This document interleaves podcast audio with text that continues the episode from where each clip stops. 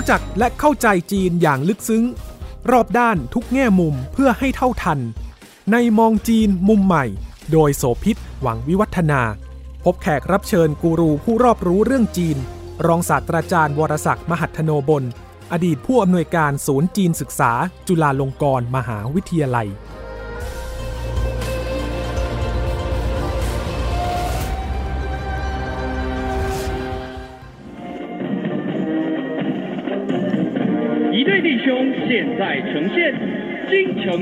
结队形，象征国军齐心抗疫。 สวัสดีค่ะคุณผู้ฟัง วันที่ 10 เดือน 10 2564 ที่ผ่านมานี่ถือว่าเป็นวันสำคัญของชาวไต้หวันเลยทีเดียวละค่ะ เป็นการเฉลิมฉลอง วาระครบรอบ 110 ปี แห่งวันชาติสาธารณรัฐจีน หรือว่าไต้หวันนะคะ ซึ่งก็มีการจัดพิธีการกันยิ่งใหญ่พอสมควรทีเดียว 发展，贡献一己之力， ไฮไลท์ไปจับตาอยู่ที่การแสดงสุนทรพจน์ของประธานาธิบดีไช่อิงเหวินค่ะ 不变，承诺不变，维持现状就是我们的主张， 我们也会全力阻止现状被片面改变。 ประเด็นสำคัญก็คือ ข้อที่ยืนหยัดในหลักการบอกว่าจะต้องมีการเมืองมีเสรีภาพมีประชาธิปไตย สาธารณรัฐจีน หรือว่าไต้หวัน กับสาธารณรัฐประชาชนจีน ซึ่งเป็นจีนแผ่นดินใหญ่ที่ปักกิ่งเนี่ยนะคะ ไม่ได้อยู่ ใต้อานัตซึ่งกันและกัน พร้อมกับยืนยันหลักการว่า จะไม่ยอมให้ผู้ใดเข้ามารุกรานอำนาจอธิปไตย และไต้หวันเนี่ยจะกำหนดอนาคตของตัวเองค่ะท่าทีนี้ไม่แปลกใจเลยนะคะ เพราะเป็นกันมาโดยตลอดในช่วงเวลาที่ไช่อิงเหมือนอยู่ในตำแหน่ง แล้วนอกจากนี้ในจังหวะโอกาสสำคัญต่างๆ เธอก็ยืนหยัดชัดเจนว่าไต้หวันไม่ยอมรับการเป็นส่วนหนึ่งของจีน ในขณะที่ก่อนหน้านั้นวันเดียวค่ะประธานาธิบดีสีจิ้นผิงก็เพิ่งออกมาประกาศ ยืนยันว่าการรวมไต้หวันเข้ากับจีนด้วย สันติวิธีนั้นต้องเกิดขึ้นและสามารถทำได้ 和历史的审判。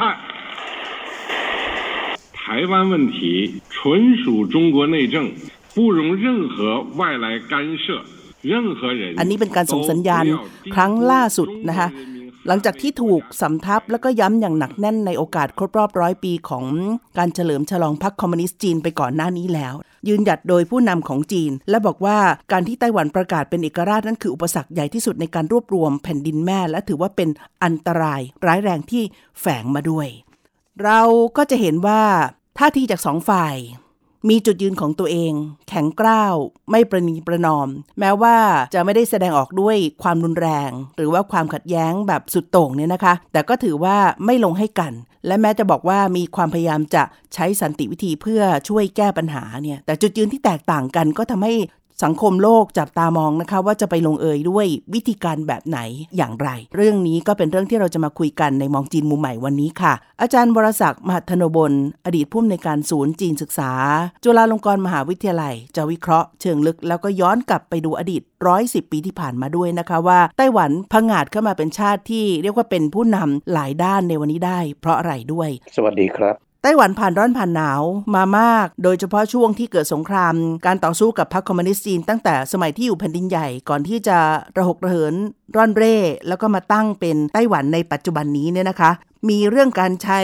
หลักคิดที่เรียกว่าไตรประชา ซึ่งเป็นปรัชญาที่ถูกตั้งขึ้นมา จากซุนยัตเซนทำให้ชาติมีความรุ่งเรืองมากขึ้น ประกอบไปด้วย 3 หลักการสำคัญในการสร้างชาตินะคะ3หลักการแห่งประชาชนอันนี้เนี่ยมันมีส่วนสำคัญยังไงแล้วมันเคยถูกใช้ในจีนแล้ว แต่ว่าล้มเหลวแล้วก็กลับมารุ่งเรืองได้ในไต้หวันเนี่ยมีองค์ประกอบอะไรบ้าง อยากให้อาจันเล่าให้ฟังค่ะ ลัทธิไตรประชาเนี่ยหรือในสมัยหนึ่งบ้านเราเรียกว่าลัทธิไตรราชนะครับชื่อก็บ่งบอกอยู่แล้วว่าเป็นหลักการสามประการเพื่อประชาชนจริง ๆ ลัทธิไตรประชานี้นะครับเป็นหลักซึ่งดรซุนยัตเซนเนี่ยในฐานะผู้นำการปฏิวัติระบอบสาธารณรัฐเนี่ยเป็นคนคิดค้นขึ้นมา ภายใต้ข้อเท็จจริงทางประวัติศาสตร์ของจีนในช่วงเมื่อ 100 กว่าปีก่อน ช่วงนั้นเนี่ยถ้าถามว่าเป็นประเทศที่มีอิสระภาพหรือเอกราชโดยสมบูรณ์ไหมคำตอบก็คือว่าไม่ เพราะว่าถูกคุกคาม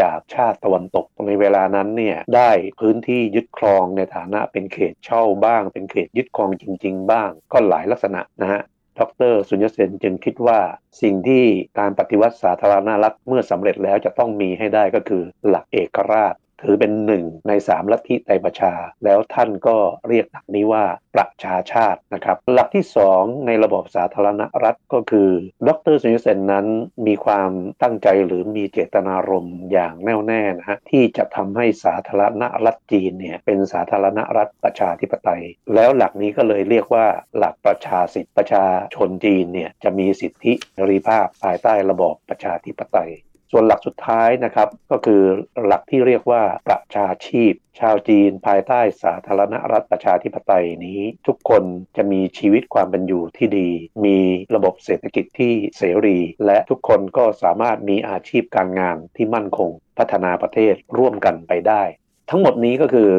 หลักที่เรียกว่าลัทธิไตรประชา แต่ว่าตลอดยุคสมัยสาธารณรัฐจีน ที่จีนแผ่นดินใหญ่เนี่ยปรากฏว่าลัทธิไตรประชานี้ล้มเหลว ภายใต้การนำของจอมพลเจียงไคเชกซึ่งก็ไม่สามารถที่จะเชิดชูหลักนี้ให้มันสมบูรณ์ได้ จนกระทั่งถูกพรรคคอมมิวนิสต์จีนโค่นล้ม แล้วต้องมาตั้งรัฐบาลพลัดถิ่นอยู่ที่เกาะไต้หวัน แล้วเรียกเกาะไต้หวันว่าสาธารณรัฐจีนถึงตอนนั้นเนี่ยจึงได้มีการนำหลักลัทธิไตรประชามาใช้ แต่ก็มิได้ใช้อย่างเต็มที่ ตอนที่เจียงไคเชกปกครองไต้หวันเนี่ยท่านปกครองภายใต้กฎอายการศึก เพราะว่าจะต้องเตรียมพร้อมอยู่เสมอ เพื่อไม่ให้จีนแผ่นดินใหญ่กรีธาทัพเข้ามารวมไต้หวันแต่ในที่สุดแล้วเนี่ยรัฐบาลในยุคสมัยต่อมาเนี่ยได้มีการยกเลิกกฎอายการศึกในปีคศ 1987 แล้วนับแต่นั้นมาเนี่ยหลักลัทธิไตรประชาก็ถูกประกอบสร้างขึ้นมาในไต้หวันอย่างเป็นรูปธรรมมาจนถึงทุกวันนี้ ที่ไม่ประสบความสำเร็จในสมัยของจีนแผ่นดินใหญ่ แต่ว่ากลับมารุ่งเรืองได้ในไต้หวันเนี่ยมันมีปัจจัยองค์ประกอบอะไรบ้างอะถ้าพูดในแง่ตัวบุคคลเนี่ยจริง ๆ แล้วเจงเกอเช็คเราก็ไม่แน่ใจว่าท่านศรัทธาในไตรประชาจริงหรือเปล่านะครับ แต่ตัวท่านเองเนี่ยถือว่าเป็นทายาททางการเมืองของดรสุญญเซน แต่ถ้ามองในแง่ของสถานการณ์แวดล้อมเนี่ยมันก็นำมาใช้ได้ยาก เพราะว่าตอนนั้นเนี่ยสาธารณรัฐจีนต้องเผชิญกับการเคลื่อนไหวปฏิวัติของพรรคคอมมิวนิสต์จีนแล้วจีนกระเช็กก็เลือกใช้วิธีการด้วยกำลังนะฮะในการปราบปรามพรรคคอมมิวนิสต์จีน อันนี้เป็นปัจจัยที่เกิดขึ้นภายในของจีน อีกปัจจัยหนึ่งก็คือปัจจัยภายนอก ซึ่งมาจากการรุกรานจีนของญี่ปุ่นนะครับอืมฉะนั้นพอมันทำให้เกิดความขัดแย้งกับญี่ปุ่น จนกระทั่งถึงปีคศ 1937 คราวนี้จีนกับญี่ปุ่นก็ทำสงครามแบบเต็มรูปนะครับ ดังนั้นการที่จะนำเอาลัทธิไตรประชามาใช้เนี่ยมันก็ยิ่งเป็นไปได้ยาก เพราะว่ามันอยู่ในภาวะสงครามนะครับค่ะหลังจากสงครามโลกครั้งที่สองสิ้นสุดลงในปี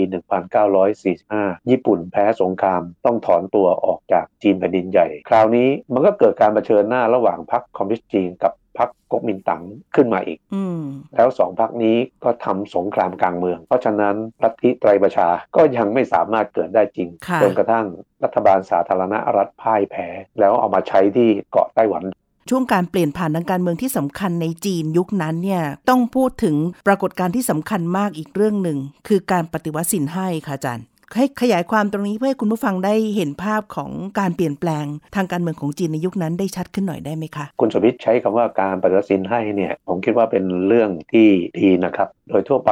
การสื่อสารให้กับคนต่างชาติหรือว่าชาวไทยนะครับได้เข้าใจเรามักจะใช้คำว่าการปฏิวัติสาธารณรัฐ แต่จริงๆ แล้วชาวจีนเขาไม่ได้เรียกเช่นนั้นนะฮะเขาเรียกอย่างที่คุณโสภิตเรียกก็คือการปฏิวัติสินให้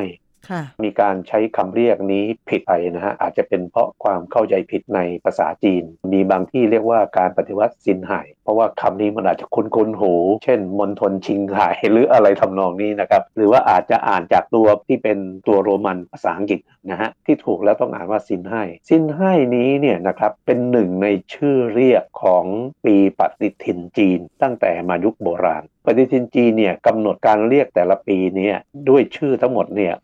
60 ชื่อด้วยกัน ผมยกตัวอย่างสมมุติว่าปีนี้จีนจะเรียกปีนี้ว่าปีปฏิทินสินให้นะครับพอปีต่อไปเนี่ยจีนก็จะมีชื่อเรียกอีกชื่อหนึ่งแล้วเรียกไปเรื่อยๆ ชื่อไม่ซ้ำกันนะฮะจนกระทั่งครบ 60 ชื่อหรือ 60 ปี แล้วก็จะเวียนมาเรียกสินให้ขึ้นมาอีกครั้งหนึ่ง ราะฉะนั้นที่เรียกว่าการปฏิวัติซินไห้เนี่ยก็เพราะว่าการปฏิวัติในครั้งนั้นเนี่ยเกิดขึ้นในปีปฏิทินซินไห้นะครับซึ่งตรงกับปีคิตศักราช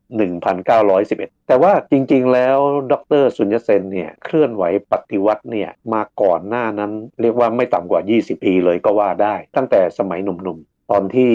ดรสุญญเซนเนี่ย เห็นบ้านเมืองจีนเสื่อมโทรมเนี่ยและเสื่อมถอยนะครับ มีความคิดที่อยากจะให้จีนเนี่ยมีการปฏิรูปการเมือง ดรสุนิเซนนี้เคยเสนอต่อราชวงศ์ชิงนะฮะว่าต้องปฏิรูปอะไรบ้าง คือเรียกว่าไม่เคยมีความคิดที่จะปฏิวัติเลย แต่ข้อเสนอปฏิรูปนั้นไม่ประสบความสำเร็จ ในที่สุด ดรสุนิเซนจึงเห็นว่ามันก็มีอยู่เพียงหนทางเดียวนะครับ นั่นคือต้องปฏิวัติ หลังจากนั้นท่านก็รวบรวมสมัครพรรคพวกคนที่มีอุดมการณ์เดียวกันเนี่ย นะตั้งเป็นขบวนการทางการเมืองขบวนการทางการเมืองของท่านนั้นก็เปลี่ยนชื่อไปเรื่อยๆนะครับจนกระทั่งมาครั้งสุดท้ายใช้ชื่อว่าขบวนการถงเหมึงหุยประสบความสำเร็จในบ้านปลายก็คือสามารถปฏิวัติได้สำเร็จ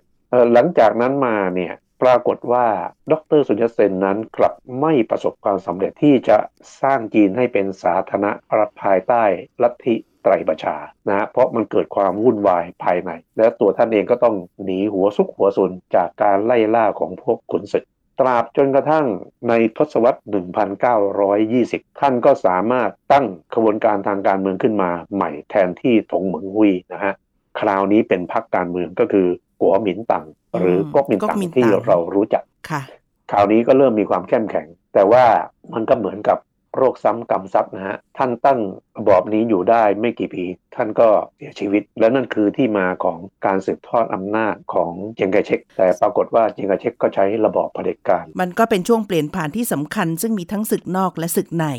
การปฏิวัติสินให้มีบทบาทที่เกี่ยวโยงกับสมาคมชาวจีนพ้นทะเลในประเทศไทย และกบฏรอสอร้อยสามสิบด้วย อาจารย์ขยายความเรื่องความสัมพันธ์ในช่วงนั้นหน่อยได้ไหมคะ ตอนที่ดรสุชเซนเคลื่อนไหวปฏิวัติอยู่นั้นเนี่ยความจำเป็นเรื่องหนึ่งที่สำคัญมากก็คือเงินทุนในการปฏิวัติ และวิธีการของดรสุญญเซนก็คือ การระดมทุนจากชาวจีนโพ้นทะเล ทั่วโลก ซึ่งดรสุญญเซนนั้นก็ไปรณรงค์ทั้งในยุโรป ในสหรัฐอเมริกา ในเอเชียตะวันออกเฉียงใต้ แถบบ้านเราเนี่ยดรสุญญเซนก็ไปในหลายประเทศ และหนึ่งในนั้นก็คือประเทศไทยที่มีหลักฐานชัดเจนนะฮะบันทึกเอาไว้ว่าเข้ามา 2 ครั้ง แต่มีบางที่บอกว่ามีีเข้ามาครั้งที่ 3 ด้วย ข้อมูลครั้งที่ 3 นี้นะครับ ยังไม่มีบันทึกที่ระบุอย่างชัดเจนไม่เหมือน 2 ครั้งแรก แต่สิ่งที่เรารู้ก็คือว่าเข้ามาพบปะกับชาวจีนพ้นทะเลเพื่อระดมทุน มีทั้งที่ล้มเหลวแล้วก็สำเร็จนะฮะคือจริง ๆ แล้วชาวจีนพ้นทะเลในเมืองไทยนั้นมีอยู่ 2 ฝ่าย ฝ่ายหนึ่งก็คือยังสนับสนุนราชวงศ์ชิง อีกฝ่ายหนึ่งก็คือสนับสนุนการปฏิวัติของดรสุญญเซนฝ่ายหลังนี่แหละ ตอนนั้นเนี่ยยังมีพลังไม่มาก แต่ก็ระดมทุนให้กับดรสุญญเซนได้ระดับหนึ่ง จนกระทั่งระบอบราชวงศ์ชิงเนี่ยเสื่อมมากๆไปแล้ว การเข้ามาในเมืองไทยชั้นหลังหรือเข้าไปในประเทศเอเชียตะวันออกเฉียงใต้ประเทศอื่นเนี่ยก็สามารถระดมทุนได้มากขึ้น หลังจากที่เกิดการปฏิวัติสินให้ไปแล้วเนี่ยปรากฏว่าชาวจีนพ้นทะเลในไทยก็ดี หรือชาวไทยเองก็ดีเนี่ยได้รับข่าวสารนี้เหมือนกับประชาชนทั่วโลก แต่สิ่งที่ต่างกันออกไปก็คือในกรณีของไทยเนี่ยกลุ่มข้าราชการทหารและพลเรือนกลุ่มหนึ่งที่มีความคิดที่จะเปลี่ยนแปลงระบอบการปกครองของไทยด้วย ได้ตั้งขบวนการขึ้นมา เพื่อจะทำการปฏิวัติศึกษาแบบอย่างกับการปฏิวัติจินให้ แต่ปรากฏว่าขบวนการนี้ล้มเหลวแล้วก็กลายเป็นกบฏไป เราก็เรียกว่ากบฏรอสอ130 ซึ่งเกิดขึ้นในสมัยรัชกาลที่ 6 หลังจากที่ถูกจับกลุ่มแล้วเนี่ยในที่สุดก็มีการให้อภัยโทษ แล้วหลังจากนั้นก็มีการสอบปากคำสัมภาษณ์ บุคคลที่ยังมีชีวิตอยู่ในเวลานั้นนะฮะทุกคนต่างก็ยอมรับว่าพวกเขาเนี่ยได้รับอิทธิพลจากการปฏิวัติสินให้ของดรสุญญเซนมามากพอสมควรนะครับ แต่ที่แปลกนะฮะก็คืออาจจะเป็นเพราะการปฏิวัติครั้งนั้นเนี่ยเขาไม่ได้เรียกตามอย่างจีนนะฮะว่าสินให้นะฮะแต่เขาเรียกว่าเก๊กเหม็งเป็นคำจีนท้องถิ่นนะฮะในภาษาจีนมาจากภาษาจีนกลางว่าเต๋อมิ่ง ซึ่งแปลว่าปฏิวัติ เพราะฉะนั้นคำว่าคณะเก๊กเหม็งเนี่ยก็คือคณะปฏิวัตินะครับแต่เนื่องจากล้มเหลว เราจึงเรียกคณะปฏิวัตินี้ว่ากบฏรอสอ130นี่คืออิทธิพลประการหนึ่งของการปฏิวัติสินให้ที่มีต่อชาวจีนพ้นทะเล และก็ชาวไทยในเรื่องของทางการเมือง ถ้าจะว่าไปแล้ว 10 ตุลาคมนี้ก็ถือเป็นโอกาสที่ชาวไต้หวัน เฉลิมฉลองในวาระของการปฏิวัติซินให้นี้ด้วย เช่นเดียวกัน เพราะถือว่ามีความสำคัญในการยึดโยงที่ถูกไฮไลท์ว่า เป็นจุดสิ้นสุดการปกครองในระบอบศักดินาจีน ที่ยาวนานมาเป็นถึงกว่า 2,000 ปี แล้วก็สิ้นสุดแล้วกลับมาสู่การสร้างชาติสร้างแผ่นดิน ด้านหนึ่งฝั่งของพรรคคอมมิวนิสต์จีนเองเนี่ยก็ไม่ได้ปฏิเสธแนวคิดของดรสุนยเซนนะคะในหลักที่บอกว่าเจิ้นซิงจงหัวหรือว่าการที่จะสร้างความรุ่งเรืองให้กับประเทศจีน เลยไปยึดโยงในแง่ที่ว่าลูกหลานมังกรเนี่ยไม่ว่าจะไปอยู่ที่ไหนยังไง ก็ถือว่าเป็นแผ่นดินเดียวกัน ก็นำมาสู่แนวคิดจะต้องรวมชาติให้เป็นหนึ่งเดียว ในขณะที่ไต้หวันก็มองตัวเองเป็นอื่นไปแล้ว แล้วก็ไม่อยากอยู่ใต้อานัตของพรรคคอมมิวนิสต์จีนอย่างที่เราคุยกันเนี่ยนะคะ คุณกำลังฟัง มองจีนมุมใหม่ ทางไทย PBS Podcast ทีนี้ถ้าเกิดว่ามองย้อนกลับมาสถานการณ์ปัจจุบันค่ะอาจารย์ไต้หวันเดินหน้าการปกครองตัวเอง โดยการนิยามบอกว่า ณ บัดนี้อยู่ภายใต้แนวคิดของประชาธิปไตยแล้วก็เสรีนิยมไปแล้วเนี่ยนะคะ ยังไงใช้อิงเหวินแล้วก็รัฐบาลก็ไม่ยอมที่จะสยบเพื่อเข้าไปอยู่ภายใต้อานัตของจีน ยังมีท่าที่ที่แข็งกร้าวต่อกัน ฝั่งของแผ่นดินใหญ่ก็ไม่ยอม ท่าทีแบบนี้อาจารย์มองว่ามันจะนำไปสู่จุดลงเอย ที่เรียกว่าเป็นผลประโยชน์ดีร่วมกันกับทุกฝ่ายได้บ้างไหมคะ ถ้าพูดถึงจุดยืนของชาอิงหวนจุดยืนของ รรคประชาธิปไตยก้าวหน้า ที่ตัวชาอิงหวนสังกัดอยู่ ซึ่งพรรคการเมืองนี้มีนโยบายที่ชัดเจนนะฮะคือไม่ปฏิปนอมกับจีนแผ่นดินใหญ่นะครับแต่ว่าก่อนหน้าที่ประชาธิปไตยก้าวหน้าเนี่ยจะได้เข้ามาเป็นรัฐบาลเนี่ยคือพรรคก๊กมินตั๋งมีนโยบายที่ปฏิปนอมกับจีนแผ่นดินใหญ่ เพราะฉะนั้นณขณะนี้เนี่ยเป็นรัฐบาลของพรรคประชาธิปไตยก้าวหน้า เราก็เลยได้เห็นจุดยืนที่แข็งกร้าวของชาอิงหวนนะครับ ถ้าเป็นเช่นนี้เนี่ยมันก็จะเกิดความตึงเครียดในระหว่างช่องแคบสองฝั่ง คือฝั่งไต้หวันกับฝั่งจีนแผ่นดินใหญ่ เราจะเห็นได้ว่าทั้งสองฝั่งนี้ ไม่สามารถลงรอยกันได้ เพราะฉะนั้นสิ่งที่เราต้องตั้งข้อสังเกตก็คือว่าในขณะที่สีจิ้นผิงประกาศว่าจะรวมไต้หวันอย่างสันติวิธีเนี่ยแต่ในช่วงไม่กี่เดือนที่ผ่านมา จีนแผ่นดินใหญ่ได้ส่งเครื่องบินรบหลายสิบลำเข้าไปในเขตน่านฟ้าของไต้หวัน มันก็คงเข้าลักษณะข่มขู่นะครับค่ะซึ่งอาจจะย้อนแย้งกับสันติวิธีอ่านะครับถ้าเป็นเราเป็นฝั่งไต้หวันเราก็จะรู้สึกว่าเอ๊ะไออย่างนี้อะมันไม่ใช่สันติวิธี แล้วฝั่งไต้หวันคิดอย่างไร ตัวของช่อิงเหวินนั้นประกาศอย่างแข็งกร้าวเลยว่าจะไม่ยอมขึ้นต่อสมมุติว่าจีนแผ่นดินใหญ่ใช้กำลังจริงๆนะครับนั่นก็หมายความว่าไต้หวันในยุคของไช่อิงเหวินก็พร้อมที่จะตอบโต้ด้วยกำลังเหมือนกัน การที่ไช่อิงเหวินกล้าประกาศเช่นนี้เนี่ยนะฮะด้วยท่าทีที่แข็งกร้าวเนี่ยผมเดาว่าในใจลึกๆของไช่อิงเหวินเองเนี่ยค่อนข้างจะเชื่อว่าบางทีสหรัฐอเมริกาจะเข้ามาช่วยปกป้อง ตอนที่จีนแผ่นดินใหญ่เป็นคอมมิวนิสต์ใหม่ๆเนี่ยได้เคยส่งเครื่องบินรบไปถล่มไต้หวัน แต่ถูกเรือรบของสหรัฐที่มาปกป้องไต้หวันเนี่ยสอยร่วงไปนับสิบลำอืมไต้หวันในปัจจุบันก็คงยังหวังเช่นนั้นนะครับการเผชิญหน้าระหว่างจีนแผ่นดินใหญ่กับจีนไต้หวันนั้น มันจึงมีปัจจัยภายนอกเข้ามาเกี่ยวข้องนั่นคือประเทศที่สามค่ะ ถ้าเช่นนั้นแล้วเนี่ยถ้าหากจีนแผ่นดินใหญ่จะใช้กำลังกับไต้หวันเนี่ยมันจะมีเงื่อนไขอะไรบ้าง ตรงนี้เนี่ยที่ผมคิดว่าน่าสนใจ นั่นน่ะสิคะจะมีเงื่อนไขอะไรบ้าง คือจริงๆจีนแผ่นดินใหญ่เคยประกาศอยู่เสมอว่าจะใช้สันติวิธีในการรวมไต้หวัน แต่ไม่ตัดเงื่อนไขการใช้กำลังอืมแต่เงื่อนไขการใช้กำลังนั้นจะมาจาก 3 สาเหตุด้วยกันนั่นก็คือ 1. เมื่อไต้หวันประกาศเอกราช 2. เมื่อมีประเทศที่ 3 เข้ามาแทรกแซงการรวมชาติ และ 3. เมื่อไต้หวันน่วงเหนี่ยวการเจรจารวมชาติ ดังนั้นเราจะเห็นได้ว่าไช่อิงเหวินถึงแม้จะมีท่าทีที่ก้าวร้าว แตกต่างกับก๊กมินตั๋งก่อนหน้านี้ที่มีท่าทีปันธีประนอมกับจีนแล้ว สามารถทำให้ความสัมพันธ์สองฝั่งเป็นไปได้ด้วยดีและราบรื่นแล้วก็ชื่นมื่น แต่เราสังเกตได้ว่าไช่อิงเหวินนั้น จะแสดงท่าทีแข็งก้าวยังไงนะฮะไช่อิงเหวินไม่เคยประกาศว่าไต้หวันเป็นเอกราชอืแต่ว่าไอ้ข้อที่สามนี่มันก็มีข้อที่เกิดคำถามขึ้นมาว่าเงื่อนไขนี้มันเป็นเงื่อนไขของจีนแผ่นดินใหญ่ใช่ไหมครับ เพราะฉะนั้น ไอ้ความรู้สึกที่ว่าหน่วงเหนียวเนี่ย มันต้องเป็นความรู้สึกของจีนเป็นใหญ่ว่า ยาวนานแค่ไหนจึงเรียกว่าหน่วงเหนียว นักวิชาการด้านจีนศึกษาเวลาสนทนากันเรื่องนี้ก็มักจะเห็นพ้องต้องกันนะครับว่าอย่างไรเสียเนี่ยจีนเป็นใหญ่จะต้องไม่ปล่อยให้ไต้หวันเนี่ยมีบรรยากาศภายใต้ระบอบประชาธิปไตยจนกระทั่งฝังรากลึกในสำนึกของชาวไต้หวัน แต่มันจะทันไหม มันไม่ทัน ผมดูยังไงมันไม่ทัน เพราะว่าพอจีนแผ่นดินใหญ่สมมติว่าปกครองเข้าไปปกครองไต้หวันได้ใช่ไหมครับ คุณไม่สามารถปกครองความรู้สึกนึกคิดของคนไต้หวันได้ แล้วที่มันแตกต่างกับฮ่องกงตรงที่ว่าฮ่องกงนั้นมีประชากรเนี่ยไม่กี่ล้านคน ไม่ไม่ไม่ถึง 10 ล้านคนนะครับแต่ว่าไต้หวันเนี่ยมีมากกว่า 20 ล้านคน มันจึงไม่ใช่เรื่องง่าย ผมก็ยังสงสัยเลยว่า ที่สีจิ้นผิงประกาศว่าจะใช้สันติวิธีในการรวมเนี่ยที่เป็นรูปธรรมนั้นมันมันคืออย่างไรนะครับแล้วเราก็เดาเดายากมากในข้อที่ 3 ที่เรียกว่าการหน่วงเหนียวนะครับว่าเมื่อไรใช่จีนจะรู้สึกว่าไต้หวันหน่วงเหนียวแล้วจะใช้กำลัง ถ้าใช้การวิเคราะห์ทางการเมือง แล้วก็เกมของระหว่างประเทศเนี่ยน่าสนใจค่ะคุณผู้ฟัง เราจะต้องดูแบบนี้ว่าทำไมใช่อิงเหวินถึงจะกล้าประกาศอย่างแข็งกร้าว ก็ต้องถอยกลับไปว่าก่อนหน้านั้น คณะผู้แทนฝรั่งเศสเดินทางไปเยือนไทเป ไม่ได้สนใจคำทักท้วงของปักกิ่ง แล้วก็ยังมีกรณีที่อังกฤษส่งเรือรบ ล่องผ่านช่องแคบไต้หวันสัปดาห์ก่อนที่สีจิ้นผิงจะออกมาประกาศคือวันที่ 9 ตุลาคม แล้วก็ถอยไปอีกก็จะเห็นความเคลื่อนไหวสหรัฐเนี่ยไปร่วมมือกับพันธมิตรทางฐานใหม่ในอินโดแปซิฟิกเพื่อที่จะชัดเจนว่าต่อต้านจีนก็คือ AUKUS นะคะที่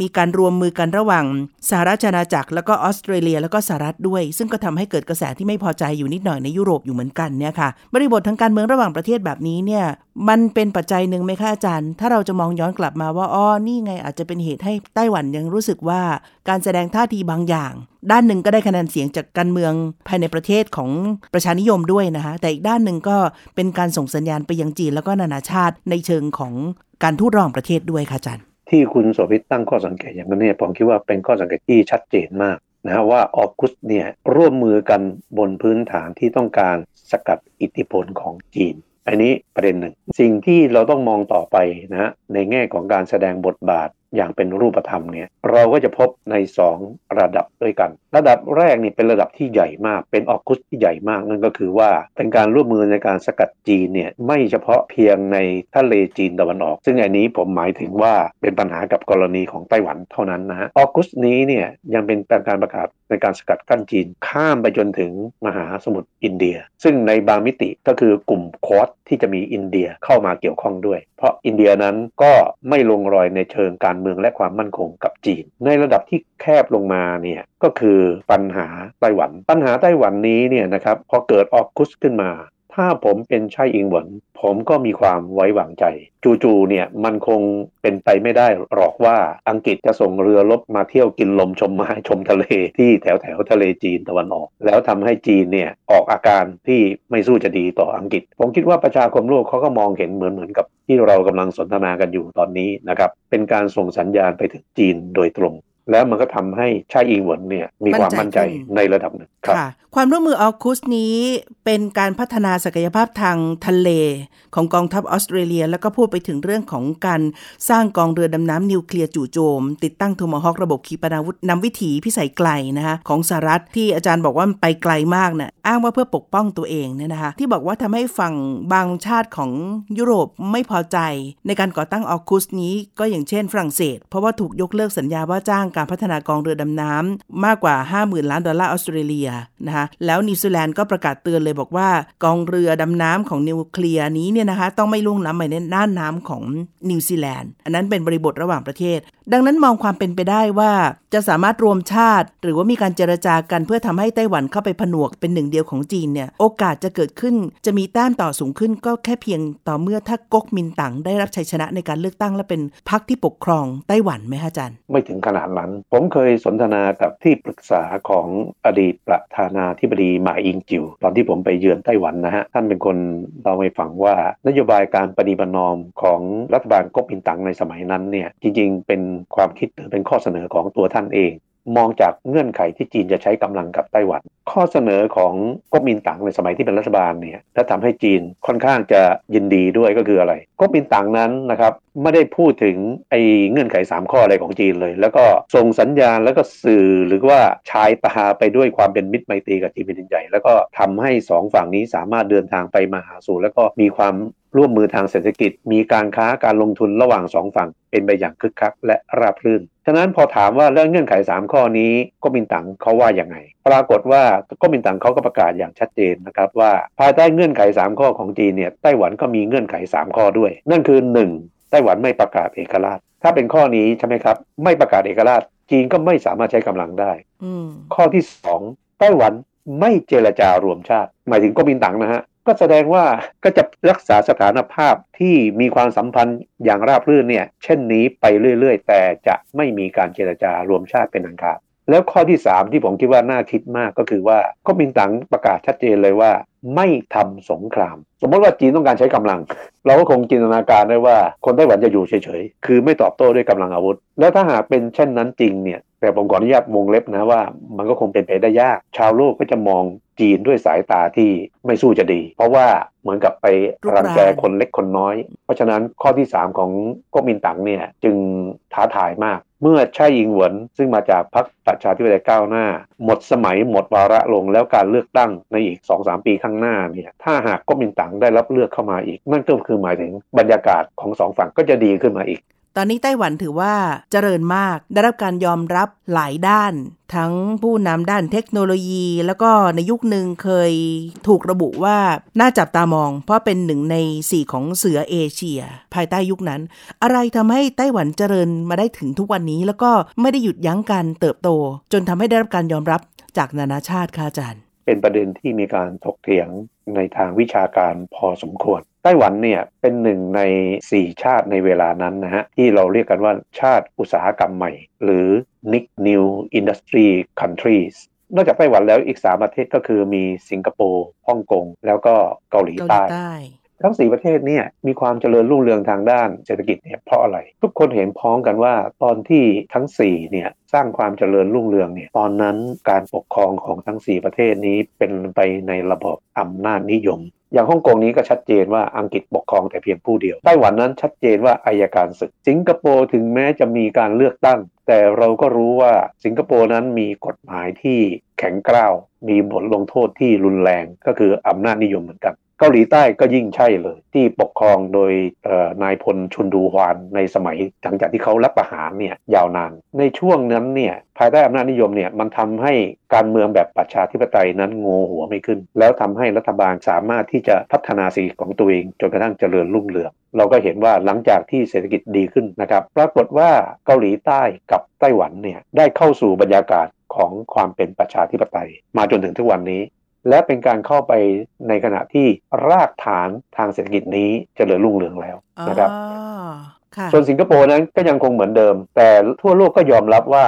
สิงคโปร์นั้นเขาก็มีการเมืองประชาธิปไตยในแบบของเขา ก็เหลือแต่ฮ่องกง ฮ่องกงนั้นปรากฏว่าประชาธิปไตยในฮ่องกงนั้นล้มเหลว ซึ่งมันก็มีเงื่อนปัจจัยหลายอย่างนะฮะ เพราะว่าเขาเป็นส่วนหนึ่งของจีนอย่างแท้จริง จะขึ้นไหวยังไงก็ไม่ได้นะ แต่การที่ฮ่องกงเจริญรุ่งเรืองอยู่ได้เนี่ย ตอนที่จีนยังไม่ได้เข้ามาเกี่ยวข้องนั้น เออนอกจากการปกครองของอังกฤษแล้ว สิ่งที่เป็นสาระสำคัญก็คือ อังกฤษใช้ระบบเศรษฐกิจเสรีนิยมกับฮ่องกงอย่างเต็มที่ ก็เลยรุ่งเรืองขึ้นมาได้ ต้หวันนี้ก็เหมือนกัน แต่คำถามสำหรับไต้หวันนี้มันสำคัญมาก ก็คือว่าไต้หวันนั้นไม่เหมือนเกาหลีใต้ เกาหลีใต้นั้นเขาเผชิญปัญหากับเกาหลีเหนือ เป็นอย่างไรนี่เป็นเรื่องอนาคต แต่ไต้หวันนั้นคล้ายๆ กับเกาหลีใต้ตรงที่ว่าเขาเผชิญกับจีนแผ่นดินใหญ่นะแต่เขามีระบอบประชาธิปไตย จีนแผ่นดินใหญ่เนี่ยอาจจะลำบากใจถ้าหากว่าจะต้องปกครองไต้หวัน ซึ่งชาวไต้หวันเนี่ยเขาถูกปลุกฝังด้วยสำนึกของประชาธิปไตยอย่างค่อนข้างฝังรากลึก น่าสนใจข้อสังเกตนี้ค่ะอาจารย์ เพราะว่าเวลาเราพูดถึงนิกคือชาติที่พัฒนาแล้ว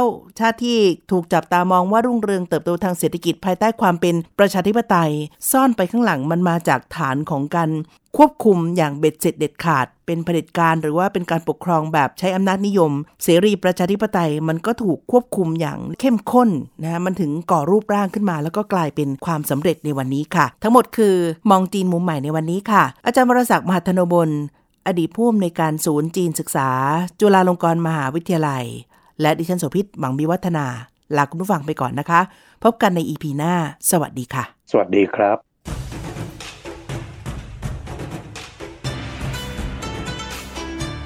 ติดตามฟังรายการ มองจีนมุมใหม่ ได้ทางเว็บไซต์และแอปพลิเคชันไทย PBS Podcast กดติดตามสื่อสังคมออนไลน์ ทั้ง Facebook Twitter Instagram และ YouTube ไทย PBS Podcast